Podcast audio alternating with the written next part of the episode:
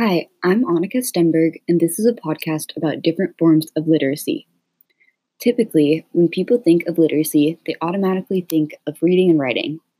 Up until recently, this was the definition I used for literacy too, but I've learned that virtually anything can be considered a literacy. Reading and writing are basic forms of literacy that most of us learn in early elementary school, but there are many others we don't always consider. I recently had the opportunity to sit down with Bodhi a freshman at Western Washington University, and learn about one of his most used literacies music.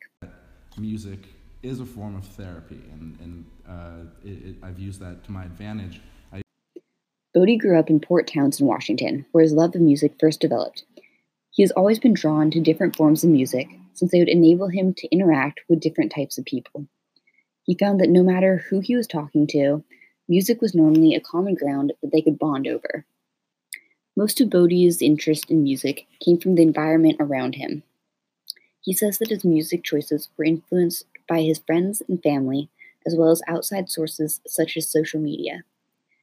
He went from simply listening to music to playing music to finally producing music. Music is something that many people wouldn't even consider a literacy to start with, um, but clearly it's had a huge influence on Bodhi's life and I think that it is an important literacy. Um, there are many other things that we would consider literacies that haven't been touched on here.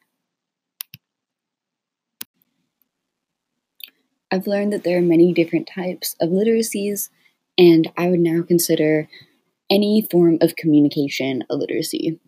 For example, there's different languages for different people to communicate in, and then there's also things like music, um, art, those types of different forms, as well as things that we wouldn't even consider necessarily as um, communication, such as pictures.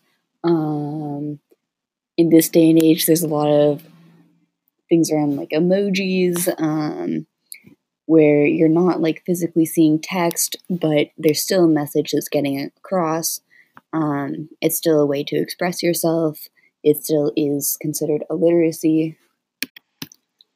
One more thing I learned about throughout this interview process were the sponsors of literacy.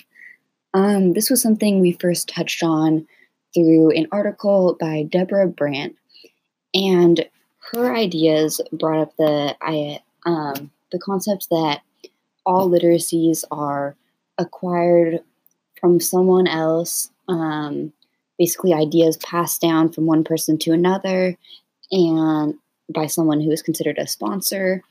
And this sponsor um it's kind of a mutual like benefit situation. Um helps both people. The sponsor gets um, either a monetary reward or some sort of a physical reward or just the satisfaction of knowing they helped, and the person who is being influenced by the sponsor gets to learn a new literacy.